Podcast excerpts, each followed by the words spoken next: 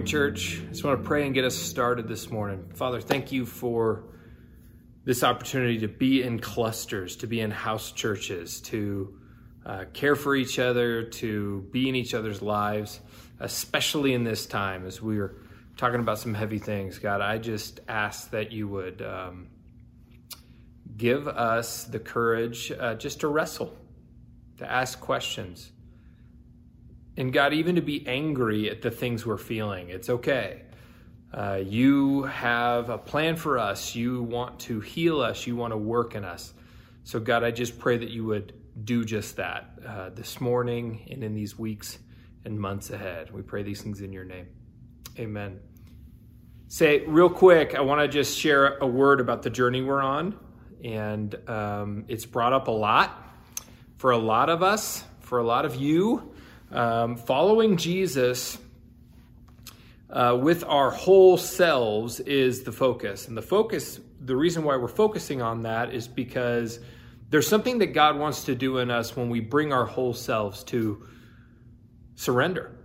And there's something that God wants to do in this world when a community of followers of Jesus, um, in humility and in honesty, begin to really wrestle with their whole person and what's interesting is um, there's a lot of work being done. The last 20 years, 30 years, there's been a ton of work in in the study of the human brain and brain science and neuroscience and neurobiology. And I think that the church, I think that followers of Jesus should really pay attention to it. Because there's a lot of writing now. There's even people out there who are writing under the in a sense, the title of a neurotheologian. Like, how does scripture, how does following Jesus, how does being spiritually attuned to the Holy Spirit, um, how does that work with our brains? And what's interesting is some of the theories out there, some of the people who are really working in, in, in this field are beginning to realize that many of us have been uh, partially discipled, meaning that we show up as Americans in the West uh, post Enlightenment. We, at the age of reason, we think um, with our minds and we come up with arguments and we uh, rationalize things in one half of our brain. And yet, the other half of our brain, uh, where our impulse is, where our relational uh, connections are with people, are on the other side of our brain. And so the, the problem is, is that many of us know a lot about the Bible, about Jesus, about um, the faith, about um, the Holy Spirit, and, and all of these things. And yet at the same time, we still struggle with the impulse emotions and the impulse uh, reactions that we have in our lives. And so the real me, scripture says that the real me is the new spirit that God has put inside of me, that I am a new creation, that I am adopted into sonship, that I am new in Christ. And that is true. Absolutely true. And yet at the same time, my mind, okay, and my thinking um, is also stuck in some patterns of relating to human beings, of fight or flight or anxiety or whatever, that I, I know that I'm one and I'm I'm with God and I'm uh, and I'm a, a child of God and I'm adopted into sonship. I know this on one level, and on the other level, I have and you have ways of showing up, ways of being, ways of reacting that come from my sinful nature. And what's interesting is Paul talks about this in Romans chapter 7, right? Um, he talks about the things I want to do and the things I do you know, don't line up. And what I want to do is what the spirit wants me to do. And then what I end up doing is what my flesh wants me to do. And I'm at battle within myself. Well, that battle takes place in the mind. And I have this uh, cool little uh, brain, um, and and what what I'm what I'm trying to get through to us and to myself is this idea that uh, many times in our lives um, we learn um, things on the left side of our brain, our strategies, their, their conscious thought, you know, it's our speech, our problem solving, logic, stories. That is all on the left side of our brains. And much of Christian discipleship has been on the left side of our brains, okay?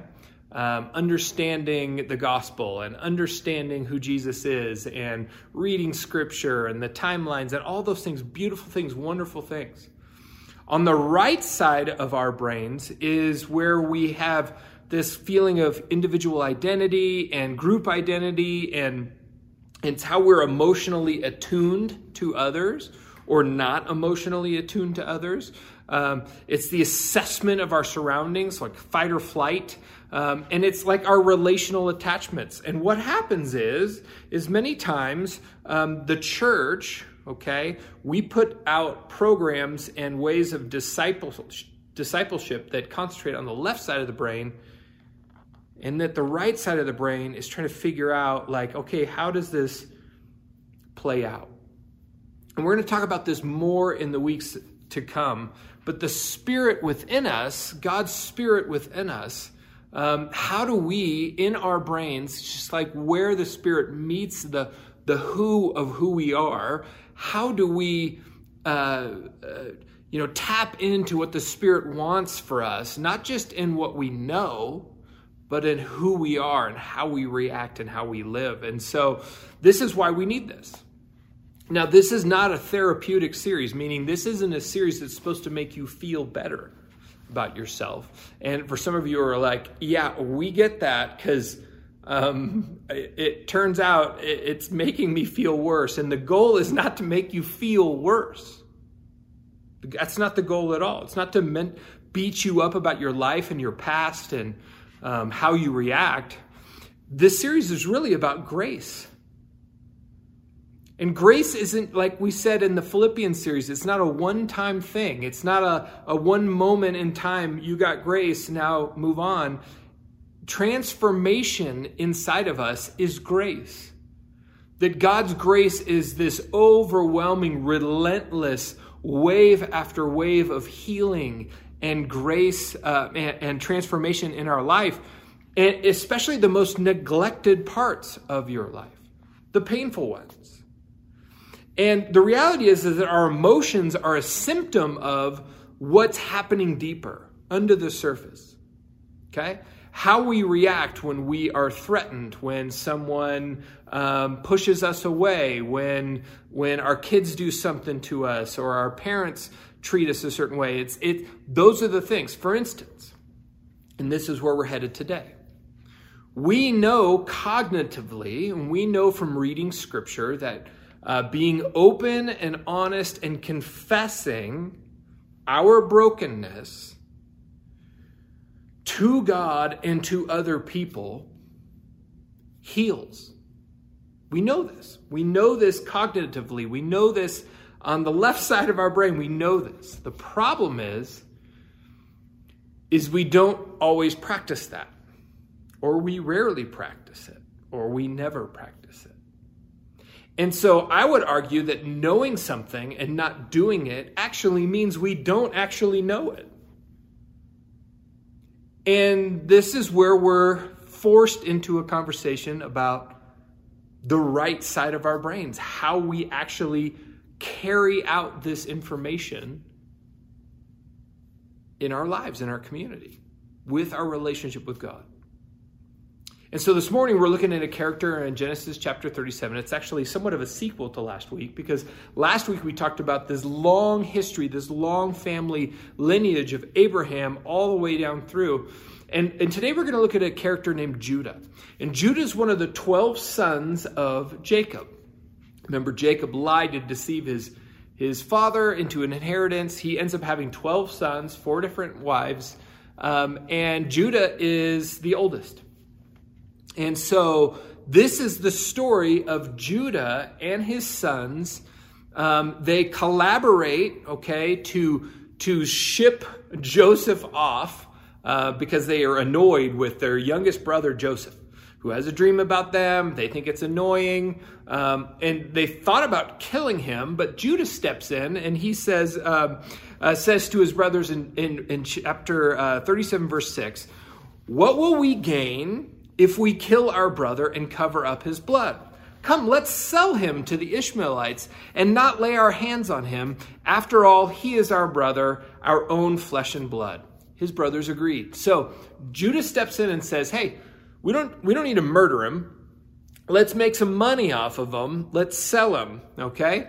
And so, uh, after the whole story of Joseph being sold, um, the story, um, the author switches gears and begins to follow Judah in his life. Chapter 38, verse 1, it says, At that time, Judah left his brothers and went down to stay with a man of Adullam named Hira.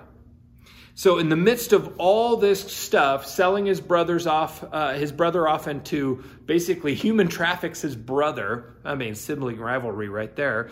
He, in the midst of all this, he skips town, he runs, and he he goes to a whole different. Sorry, I just about dropped some. A whole different part um, of of the the countryside, and this is uh, a part that's not Israel. This is not the land that they uh, were uh, the, the land of blessing, really. And so it says in, in verse 2 there Judah met the daughter of a Canaanite man named Shua. And so uh, if your ears pick, pick, perked up, it's the Canaanite man. And so uh, the Can- Canaan was the promised land for Israel uh, going forward. And, and, he's leaving his father, he's leaving his family and his land, and he's going to another land. He's leaving, in a sense, he's walking away from this generational blessing passed down from Abraham. Remember, last week we talked about generational sin and inheritance, and we both walk with, we, we walk with both through our life and he marries a Canaanite woman, which scripture tells us in the Old Testament, God did not want that to be the case because God believed that uh, love relationships end up, they can pull us away from the worship of God. They can they can easily entice us into the worship of idols, and this is very true in the Old Testament. And and so Judah goes along and he marries this woman. He has three sons. The first son is named Ur.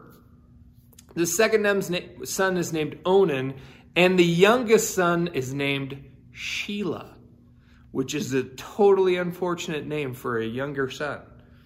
And so, long story short, the first son dies, Ur dies, and he's married to a woman named Tamar. And then Onan um, becomes the husband, is supposed to become the husband of Tamar based on how God had set it up. So uh, to care for the win- the women and the and the widows, if the next son is unmarried, um, he would marry this woman. Now Onan. Uh, doesn't like this arrangement and he shirks his duties. I'll let you read into that uh, if you want to read the story. He shirks his duties, and so he ends up dying. Well, the only one left is this young son named Shelah, and he's not old enough to marry Tamar. And Judah then said to his daughter in law, Tamar, this is verse 11, live as a widow in your father's house until my son Shelah grows up for he thought he may too die just like his brothers. So Tamar went to live in her father's household. Now, this is a massive breach in what God had ordained and planned. Um, Judah's supposed to care for Tamar, he's supposed to keep her in his household, care for her. And uh, what he does is he sends her, he shirks his duties, sends her off very offensive and wrong in this culture, and um, he sends her away.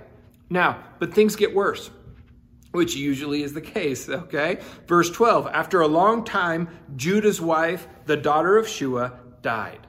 When Judah had recovered from his grief, he went up to Timnah to the men who were shearing his sheep, and his friend Hira, the Adullamite, went with him. So the, this is culturally uh, the place where men would go to be men um, in in not so many terms. Uh, drinking, um, just uh, hey, I'm done mourning. I can I can just let my hair down and be a dude. Okay, and uh, so in verse 13, when when Tamar was told, "Your father-in-law is on his way to Timnah to shear his sheep, she took off her widow's clothes, okay? And she was still mourning the loss of her first husband and covered herself with a veil to disguise herself, and then sat down at the entrance of Enam, which is on the road to Timnah.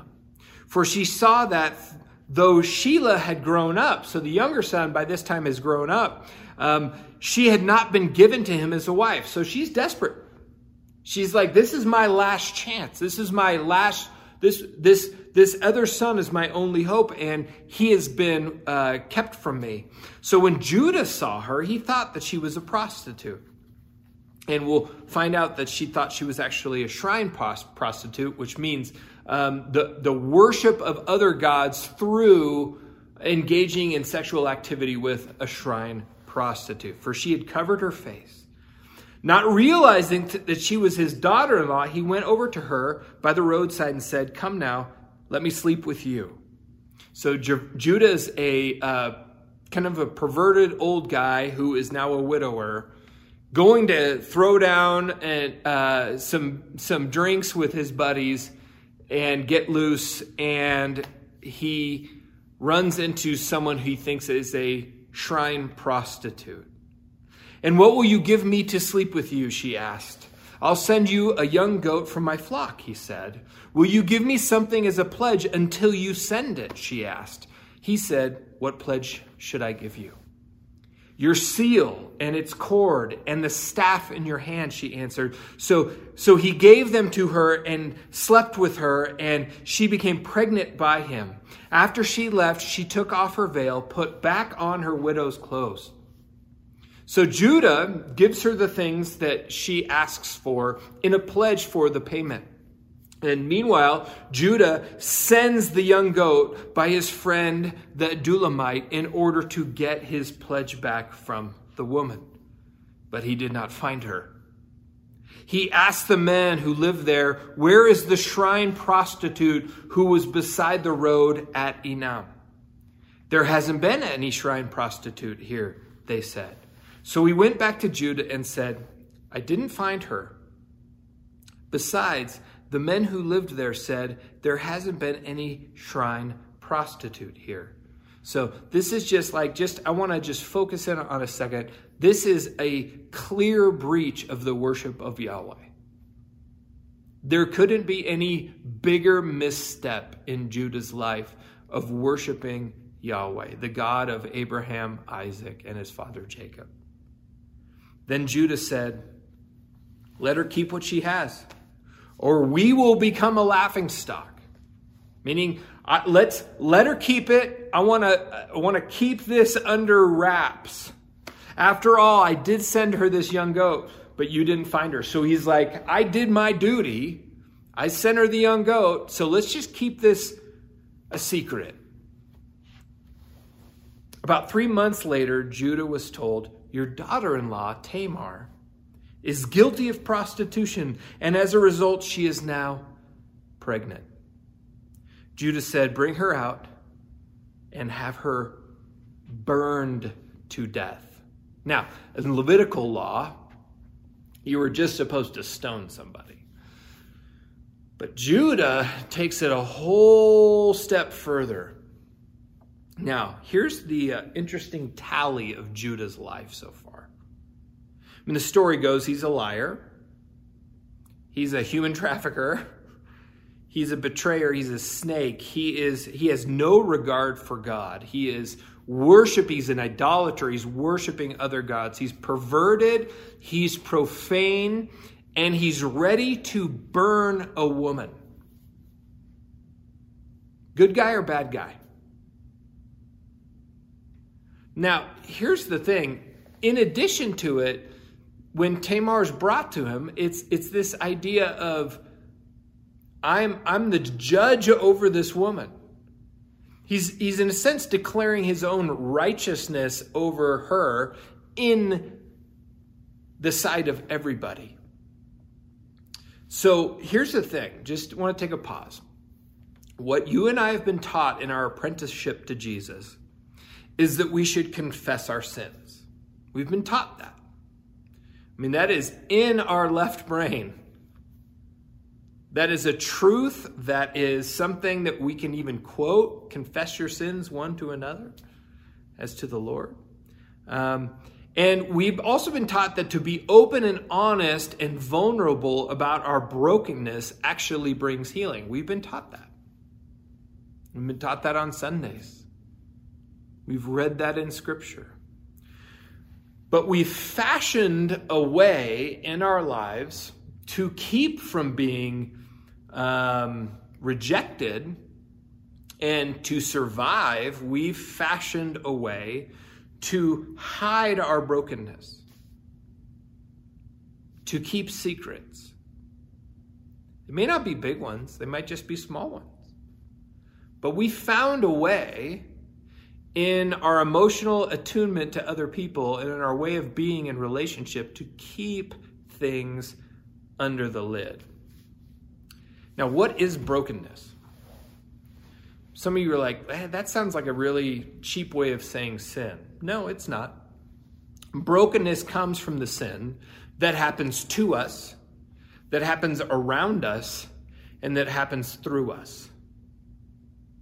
Okay? Brokenness comes from the sin that happens to us, around us, and through us. And these tend to be the exact things that we do not want to share with other people. And so what let's be honest, here's what we typically do with brokenness. We try to control it. We try to manage it. We push away the people in our lives that were involved in it. We get a new start. We curate our lives. Okay? So there's really three ways we try to control our brokenness. One is we flee. Uh, just like Judah, Judah uh, has a broken life. His dad favors his other kids. I mean, that probably hurt, probably made him mad. Uh, it made him mad about Joseph. So instead of killing Joseph, he human traffics Joseph. And then he runs. And, and so here's this is brokenness. This is Judah's brokenness. Um, and he loses two sons, he loses his wife. He doesn't know what to do with the famine in his land. Um, he gets drunk. He, he visits prostitutes. He's a party guy. Um, and what's happened is, is we're similar to, to Judah in many ways. Uh, you may not do all of those things on the list, but let me just say this. Uh, we tend to, in our brokenness, uh, in our shame, and in our uh, trying to keep things under control, we, we hide. We binge things. We binge alcohol and food and Netflix. We, we try to flee whatever it is that is broken in our lives. It's just what we do. We try to manage our brokenness. Also, we fight. We, you, may, you may turn around and, and your brokenness has caused you to fight back and to fight something or some group or some injustice.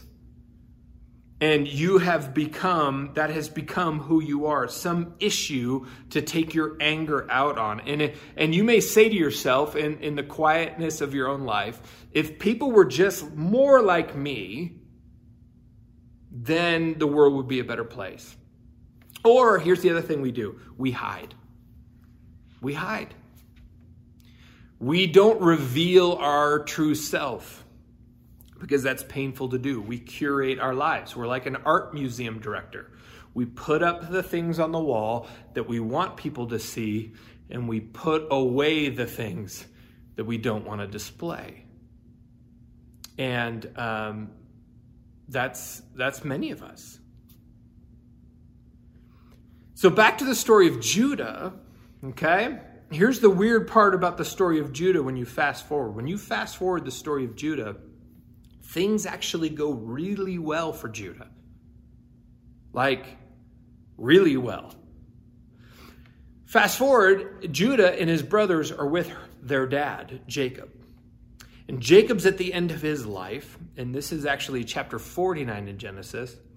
And he does this thing where he pronounces a blessing on every single one of his sons, one after the other. And if you actually read it, I encourage you to do it. Um, some sons get a small blessing, you know, like, hey, uh, here's some goats. But Judah gets a, an incredible blessing, the longest and best blessing. It's better than Joseph's blessing. Check this out. Verse uh, 8 of chapter 49 Judah, your brothers will praise you. Like, do you remember anything in Judah's life that is praiseworthy? And we went through that list a little bit ago. Your hand will be on the neck of your enemies. Your father's sons will bow down to you. You are a lion's cub, Judah. You return from the prey, my son. Like a lion, he crouches and lies down. Like a lioness, who dares to rouse him? The scepter will not depart from Judah, nor the ruler's staff from between his feet, until he whom it belongs shall come, and the obedience of the nations shall be his. It's like, whoa. He will tether his donkey to a vine, his colt to the choicest branch. He will wash his garments in wine, his robes in the blood of grapes. His eyes will be darker than wine, his teeth whiter than milk. Judah gets that blessing. Is that fair? He gets, he gets that blessing. Now, Joseph's life, if you follow Joseph's life, they happen at the same time. All this stuff with Judah and his sons and Tamar and stuff. At the same time, Joseph is in slavery. He's like, he's trafficked into Egypt. He becomes, um, I mean, it, literally, you read the story of Joseph, there is innocence after innocence after innocence and character after character after character. And it's like he he endures he trusts he perseveres. And judah gets this blessing like it's crazy. I mean, one of the blessings, the scepter will not depart from Judah, nor the ruler's staff from between his feet, until he whom it belongs shall come, and the obedience of the nation shall be his. That is Messiah that is messianic. Basically, Jacob's saying to Judah, through you is going to come Messiah. And sure enough, Matthew chapter 1, the genealogy of Jesus, verse 3 Judah, the father of Perez and Zerah, whose mother was Tamar. Crazy. Yuck right? Gross. This guy is in the line of Jesus. So what happens? Okay, so when we leave off the story, Tamar is about to get, she's about to get burnt. And with Judah's blessing, and she reveals the items that are Judah's. Check this out, verse 25. This is where the story takes an incredible turn. As she was being brought out, she sent a message um, to her father in law. It says, she says, I am pregnant by the man who owns these. And she added, See if you recognize the, whose seal and cord and staff these are. She, she's like just amazing. It's just like this giant, like, oops Tamar is there with proof, with evidence. The whole community is there, and Judah is exposed. The what had been in secret has now been revealed. And notice what Judah doesn't do. This is really important. He doesn't fight, he doesn't flee, and he doesn't hide he gets really honest. And, and scholars believe this is the turning point in the story of Judah. Verse 26 Judah recognized them and said, She is more righteous than I, since I wouldn't give her to my son, Shelah. So he's exposed. And not only does he own up to the fact that um, he slept with her and and and you know this whole shrine prostitute nonsense but he also owns up to the fact that he didn't do right by her with his third son. He's saying i'm in the wrong here. I'm the one that actually should get burned. I'm the one that has caused this calamity. And so Judah gets really honest, and he is honest about who he is, exposed about who he is, and what he deserves. And Judah is honest about who God is.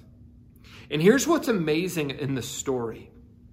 From here on, whenever uh, Jacob's uh, Jacob and his sons are mentioned, it's actually Judah and his brothers. Um, the son, it's not the sons of Jacob anymore. It's Judah. Judah becomes the focus of the narrative. Judah becomes a, leader. He's been he he is over time become because of this moment changed, been transformed by grace. And he becomes the leader. He becomes the lion of Judah. He becomes the one who gets this blessing from his father because he gets brutally honest.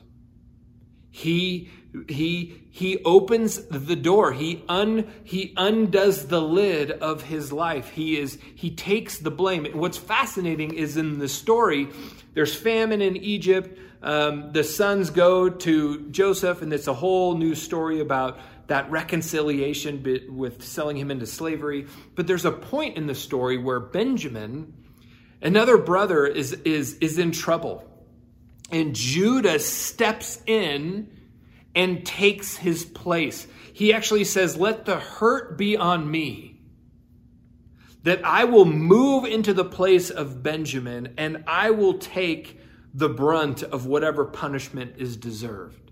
And here's what's interesting it's a total 180 to selling his brother Joseph into slavery. Instead of selling his brother off and, and, and taking off, Judah actually steps in and becomes a substitute. Uh, he becomes honest and vulnerable and begins to act differently.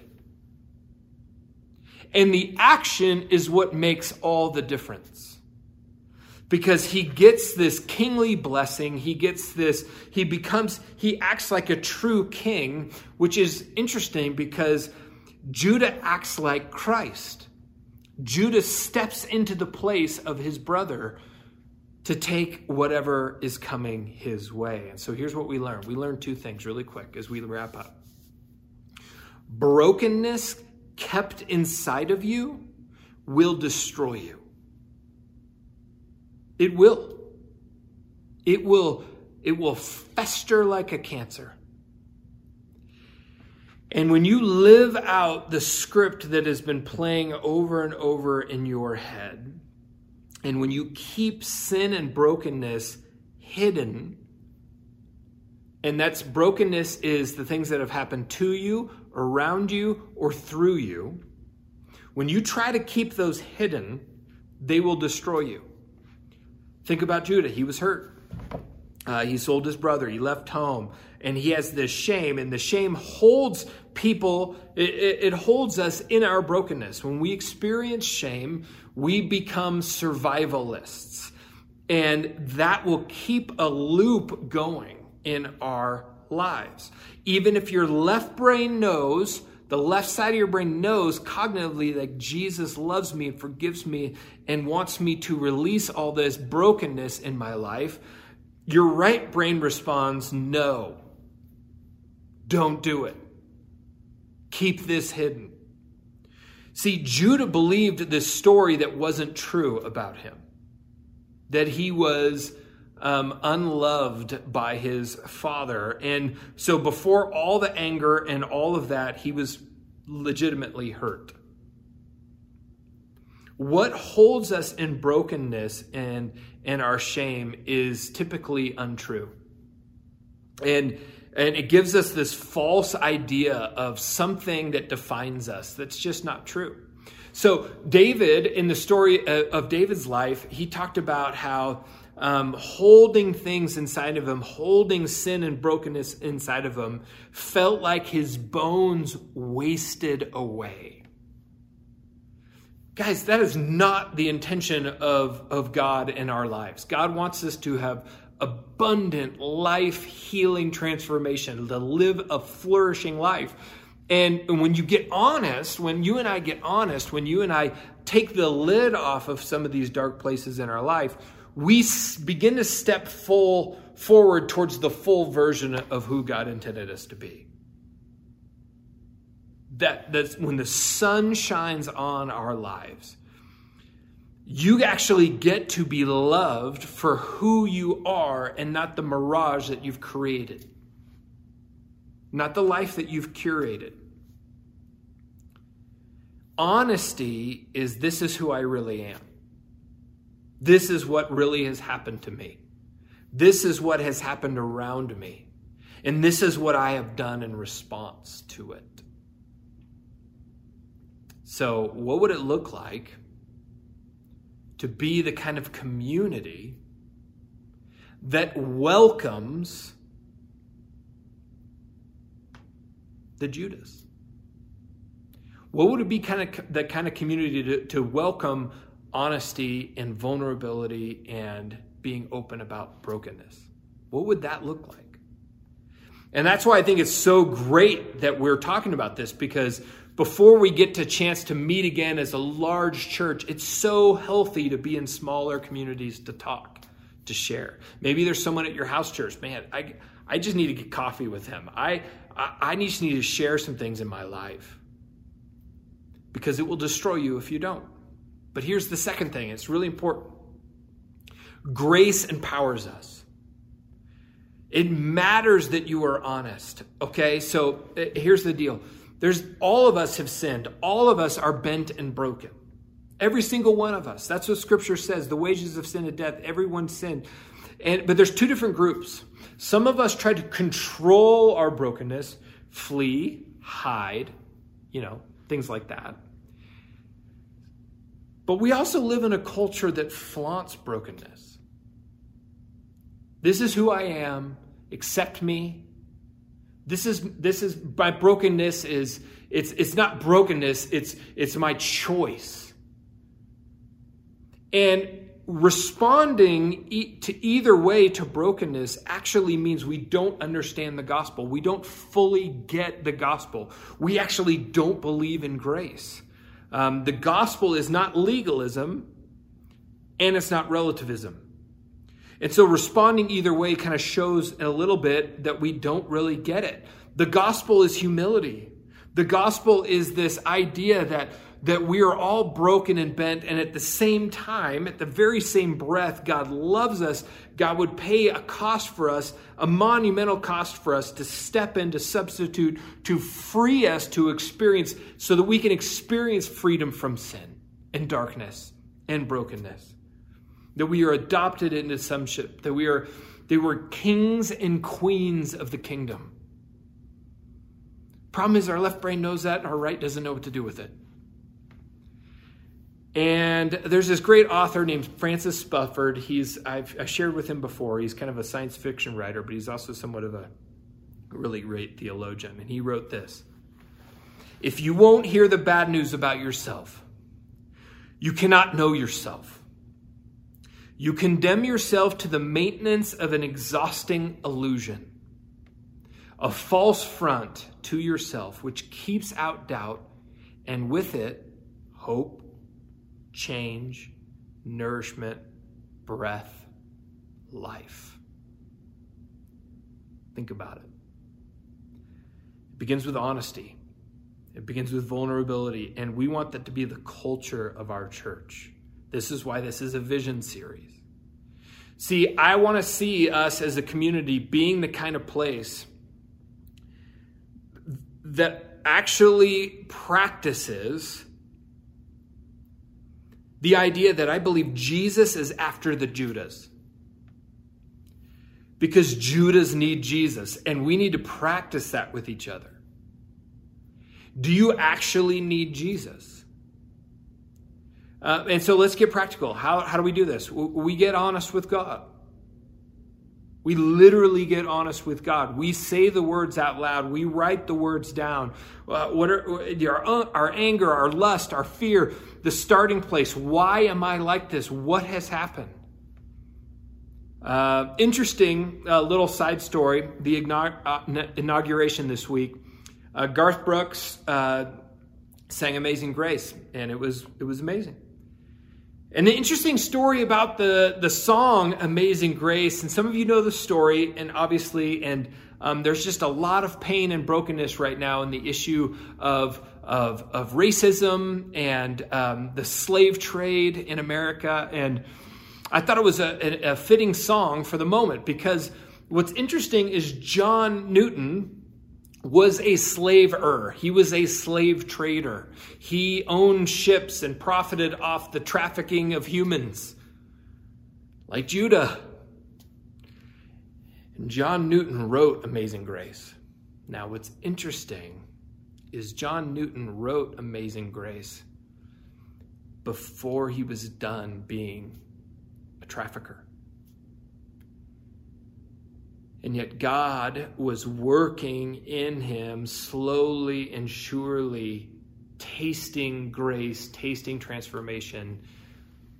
And there's just a lot, obviously, there's a lot of pain that has gone through generations because of what John Newton has done.